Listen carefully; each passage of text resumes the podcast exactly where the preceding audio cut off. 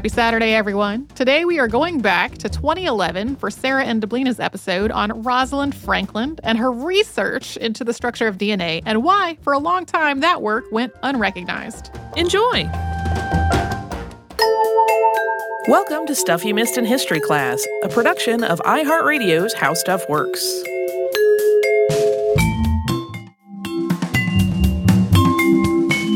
Hello and welcome to the podcast. I'm Deblina Chakraborty. And I'm Sarah Dowdy. And even if you're not a science person at all, you probably know something about DNA, that stuff in our cells that carries the cell's genetic information and basically determines all of our individual hereditary characteristics hair color, eye color, the whole deal. So if you watch TV, you probably know at least that much. But most of us probably have at least touched on the subject in high school, too, or will touch on it in high school, not to rule out our younger listeners.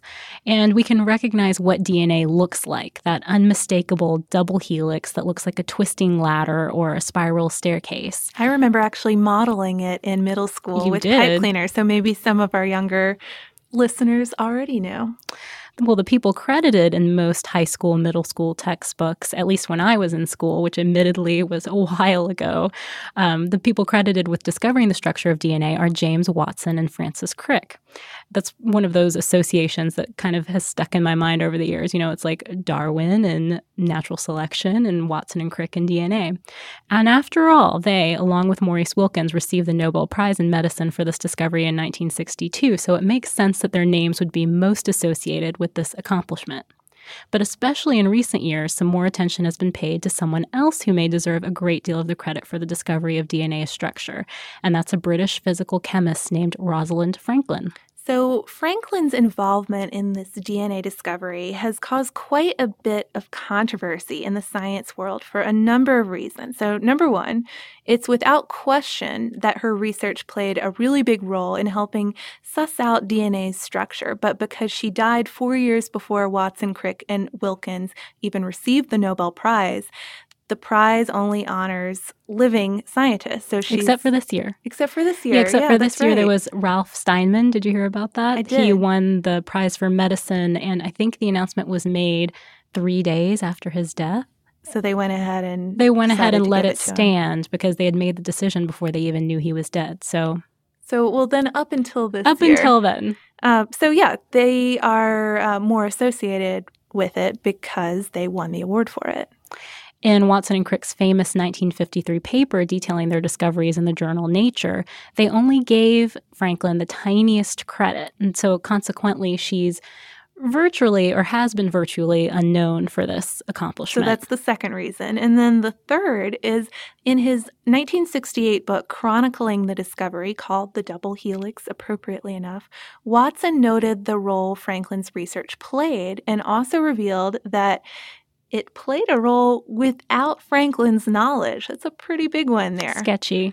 So you can see where the controversy comes in. This revelation raised a number of questions. For instance, did Watson and Crick steal Franklin's research? And if they didn't, would she have figured it out? Would she have figured out DNA structure on her own? So, we're going to address these questions and more as we take a look at what really went down in England in 1953 when this particular discovery was made. But first, we're going to take a look at another relevant question here Who was Rosalind Franklin, really? So, in Watson's book, The Double Helix, he kind of dissed Franklin a little bit, basically depicted her as stubborn and hard to work with and unfeminine. But other people who knew her really characterized her in a different way. What we do know, personality aside, is that she had a passion for science from the very start. She was born Rosalind Elsie Franklin in London, England on July 25th, 1920. And of course, most girls around that time were expected to have very few goals outside of becoming successful wives and mothers. But Franklin's parents, Ellis Franklin and Muriel Waley Franklin, were more progressive and really encouraged their daughter academically. They even enrolled young Franklin in the St. Paul's School for Girls, which was one of the few schools at the time that offered physics and chemistry lessons to female students. And Franklin really excelled in these courses, and she decided by the age of 15 that she really wanted a career in science, even though her parents wanted her to pursue social work instead. So she enrolled at Newnham College at the University of Cambridge in 1938 and was one of only 500 women in a class of more than 5,000. She earned a bachelor's degree in natural sciences with a specialty in physical chemistry in 1941. And we should stop here for just one second when we have noted her scientific achievements or her initial ones to give a little disclaimer and say that we're not scientists here and do not have degrees in science. So we're going to be kind of vague about some of the concepts that we explain here, and hopefully listeners will forgive us for that. Well, and part of it too is to focus on the people involved. Yeah, and the story involved because If, sometimes if you get too bogged down in the other details, you miss out well, on some of them. Y'all can easily find out scientific details on this. So continue Continuing on with Franklin's life, after earning her bachelor's degree, she got a research scholarship in the study of gas phase chromatography with the chemist Ronald G.W. Norrish, who was a future Nobel Prize winner himself. But the progression of World War II and the fact that Franklin found Norrish kind of difficult to work with changed her course of study a little bit. According to Encyclopedia Britannica, she served as an air raid warden in London and also left her job with Norrish in 1942 to do war related work as a researcher with the British Coal Utilization Research Association. That's kind of a mouthful in southern England. And while she was there, she worked on studying the physical chemistry of carbon and coal, and the work she did ultimately led to some really enlightening ideas about coal structure. So a little bit of foreshadowing almost of, of work she'd do later. She also learned the basics of molecular biology and crystallography while she was there, and her work earned her a PhD from Cambridge in 1945. She also authored five coal related papers that are still cited today before 1949. According to an article by Lynne Osman Elkin in Physics Today, Franklin's papers, quote, changed the way physical chemists view the microstructure of coals and related substances. So, Franklin's work, in addition to uh, getting some praise by current scientists, got her another job offer. In 1947, she moved to Paris to work at the Central Laboratory of Chemical Services, where under Jacques Mering, she learned to use a technique called X ray diffraction when working with crystalline matter like coal. And just to give you a basic rundown of that, X ray diffraction allows scientists to see the three dimensional structures of molecules by blasting a crystal with X ray. So the rays bounce off the atoms and diffract in different different directions. And the escaping X rays expose photographic film to create this kind of shadow of the molecule. And then scientists interpret the photo to reveal the molecule shape and its measurements and, you know, allows them to look at it on a closer level. So Franklin used these techniques to discover a lot of details about the structure of carbon, even as it's heated and changes into other forms. So, not just carbon in a, a static state, but transforming listening.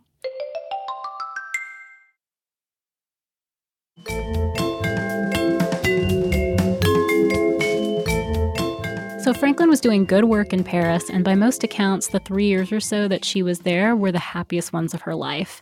According to that Physics Today article by Elkin, Franklin had friends in her Paris lab and would hang out with them, sometimes do things like going hiking, and she became fluent in French and skilled in French cooking and just became really comfortable with her life there.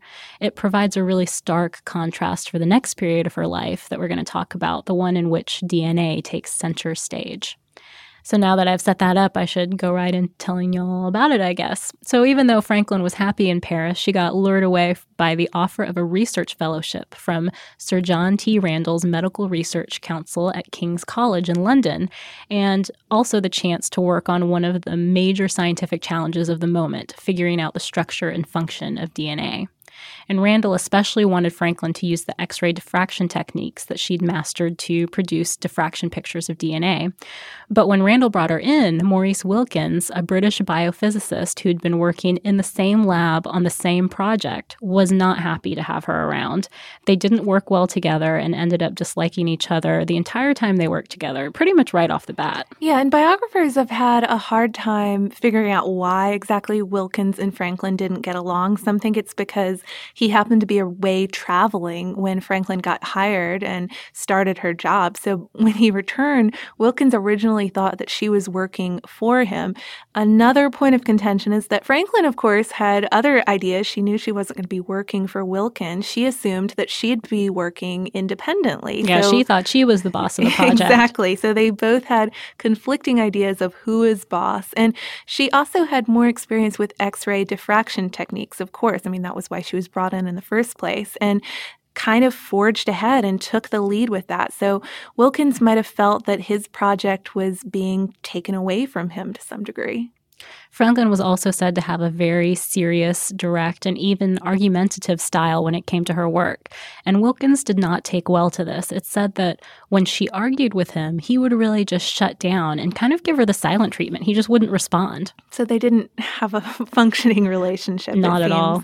Uh, so this rivalry is probably one of the main reasons that Franklin was so unhappy at King's College. And some have theorized that her unhappiness was also related to sexism toward female employees at King, saying that women weren't even allowed to eat lunch in the same dining rooms as men. But there's been some new ideas on, on that theory. Yeah, I mean, you see that mentioned a lot, the whole lunch thing, that they, they, they were excluded somehow from eating lunch with um, their fellow scientists. But researchers such as Brenda Maddox, a Franklin biographer, have found in recent years that the working environment at King's College was actually more welcoming to female scientists than some have portrayed it to be. They actually did get to eat lunch in the same room. So Maddox thinks that Franklin's class and religion, she was Jewish and came from a wealthy family, may have actually made her feel more out of place than anything else. And though her demeanor in the lab was serious and sometimes abrasive, many of her colleagues remember her as being witty, bright, interesting, even fun.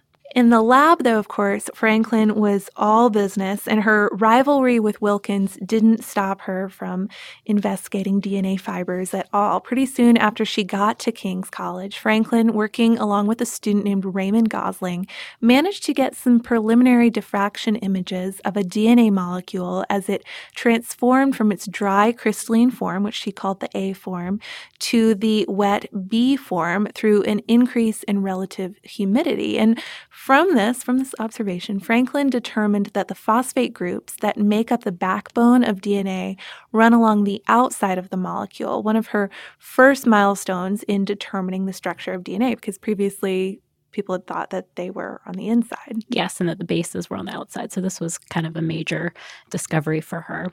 So in November of 1951, Franklin gave a talk in London about her latest findings, and American scientist James Watson was in attendance. Watson and then graduate student Francis Crick had also been working on figuring out DNA structure at another Medical Research Council unit at Cavendish Laboratory in Cambridge. But they weren't doing it by experimenting and collecting data. They were doing it through deduction and model building. So when Watson heard Franklin's talk, he didn't really take notes and he misinterpreted her results, but still relayed what he'd heard, incorrectly of course, to Crick, and they used that info to slap together a quick model with the sugar phosphate backbone on the inside. So, about a week after the talk, Franklin and Wilkins visited Cambridge to check out Watson and Crick's model. As soon as Franklin saw it, she immediately realized their mistake and pointed out that the phosphate group should be on the outside.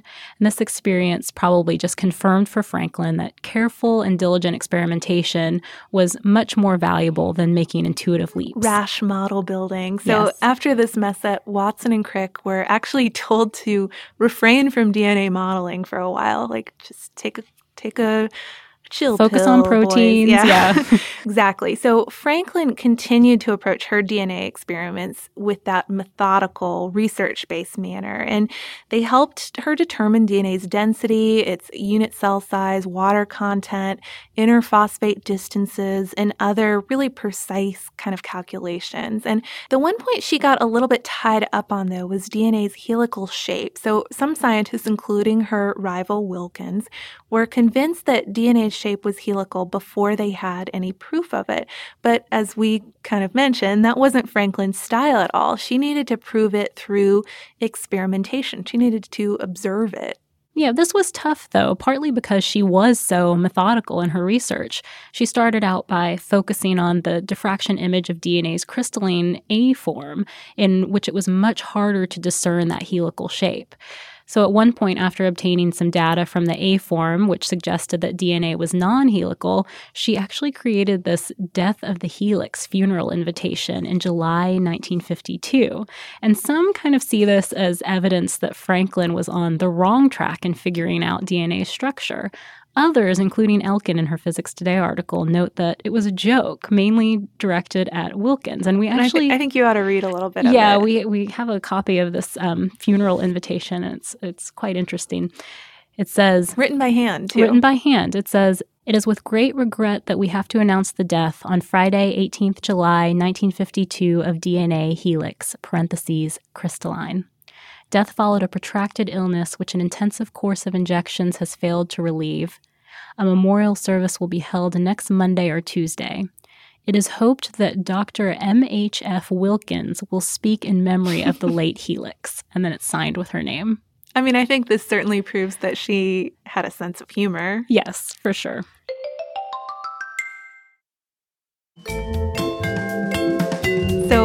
Franklin's personal notebooks, as well as information provided by Raymond Gosling, indicated that she believed the B form to be helical, but before she could get all of her conclusions together, something truly unexpected happened.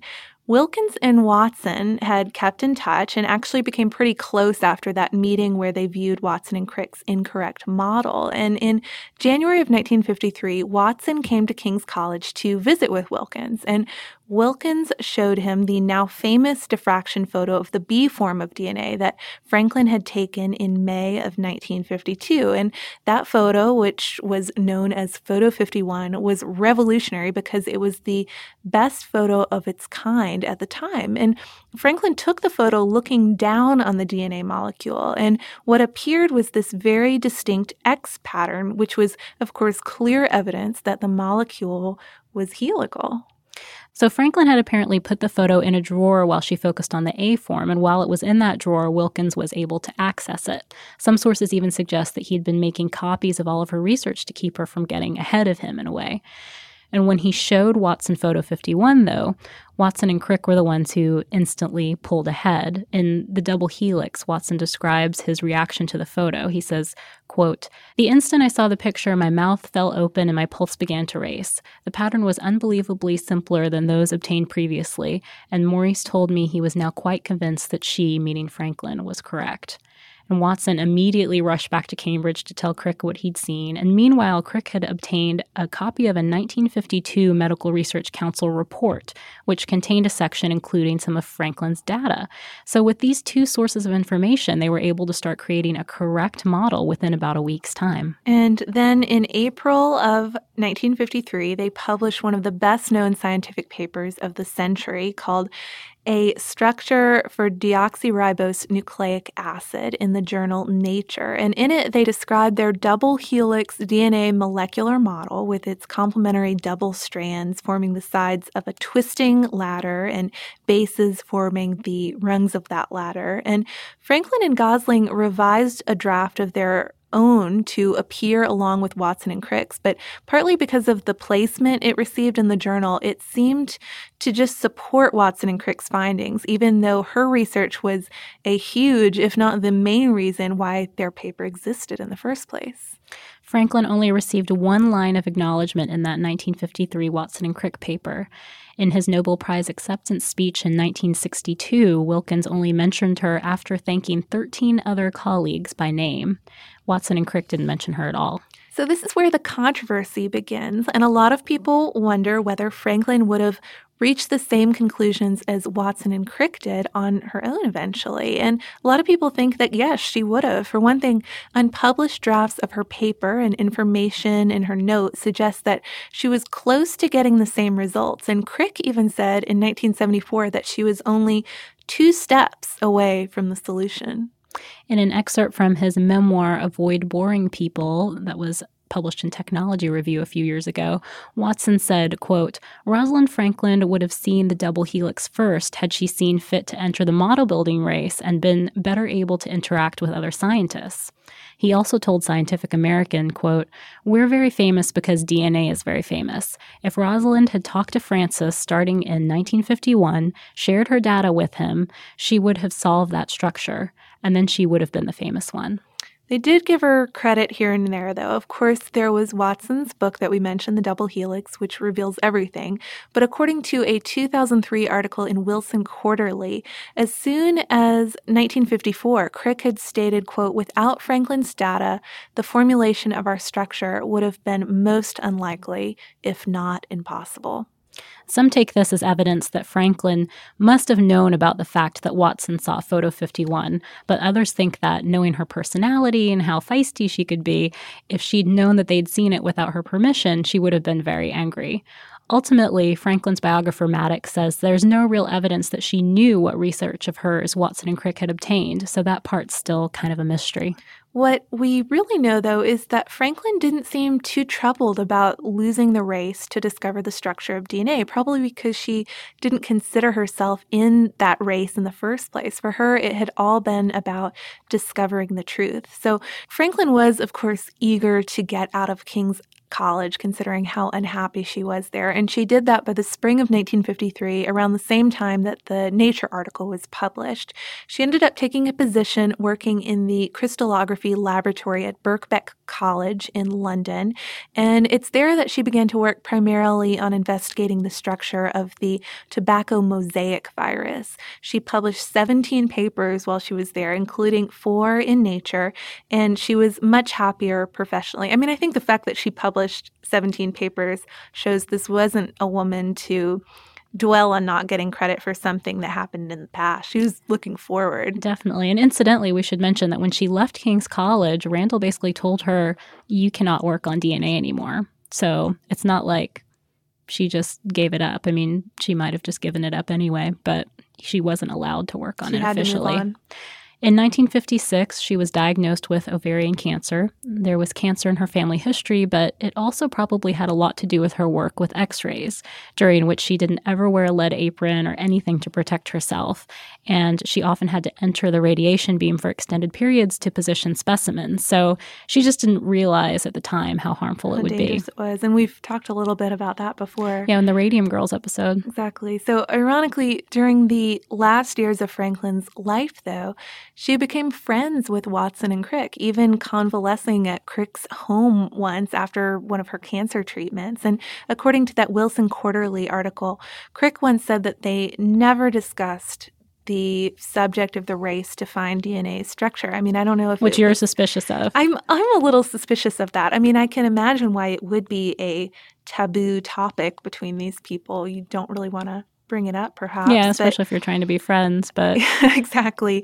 But I mean, I, I do, I do wonder what what they really talked about. Yeah, know? and if she wanted to know how they got the information or anything like that, I guess yeah. we'll never know. Franklin died at the age of 37 on April 16th, 1958, and there have been at least a couple of biographies written about her and a documentary done on her that was aired on PBS called The Secret of Photo 51.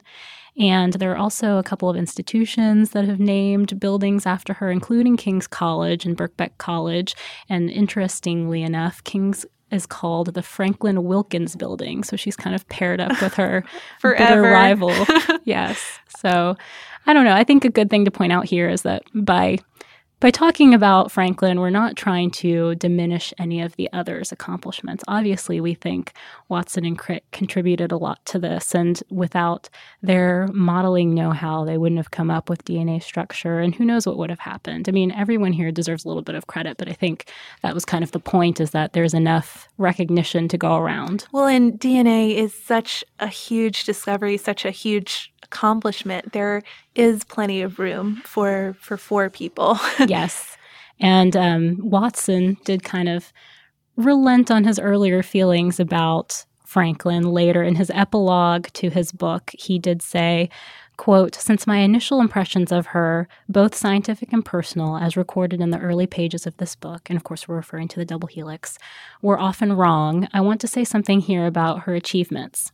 And then he says that he and Crick both came to appreciate her personal honesty and generosity, realizing years too late the struggles that the intelligent woman faces to be accepted by a scientific world which often regards women as mere diversions from serious thinking. I don't think we could put it any better than that. Not at all. Thank you so much for joining us on this Saturday. If you have heard an email address or a Facebook URL or something similar over the course of today's episode, since it is from the archive, that might be out of date now. You can email us at historypodcast at howstuffworks.com. And you can find us all over social media at Missed in History. And you can subscribe to our show on Apple Podcasts, Google Podcasts, the iHeartRadio app, and wherever else you listen to podcasts. Stuff You Missed in History Class is a production of iHeartRadio's How Stuff Works. For more podcasts from iHeartRadio, visit the iHeartRadio app, Apple Podcasts, or wherever you listen to your favorite shows.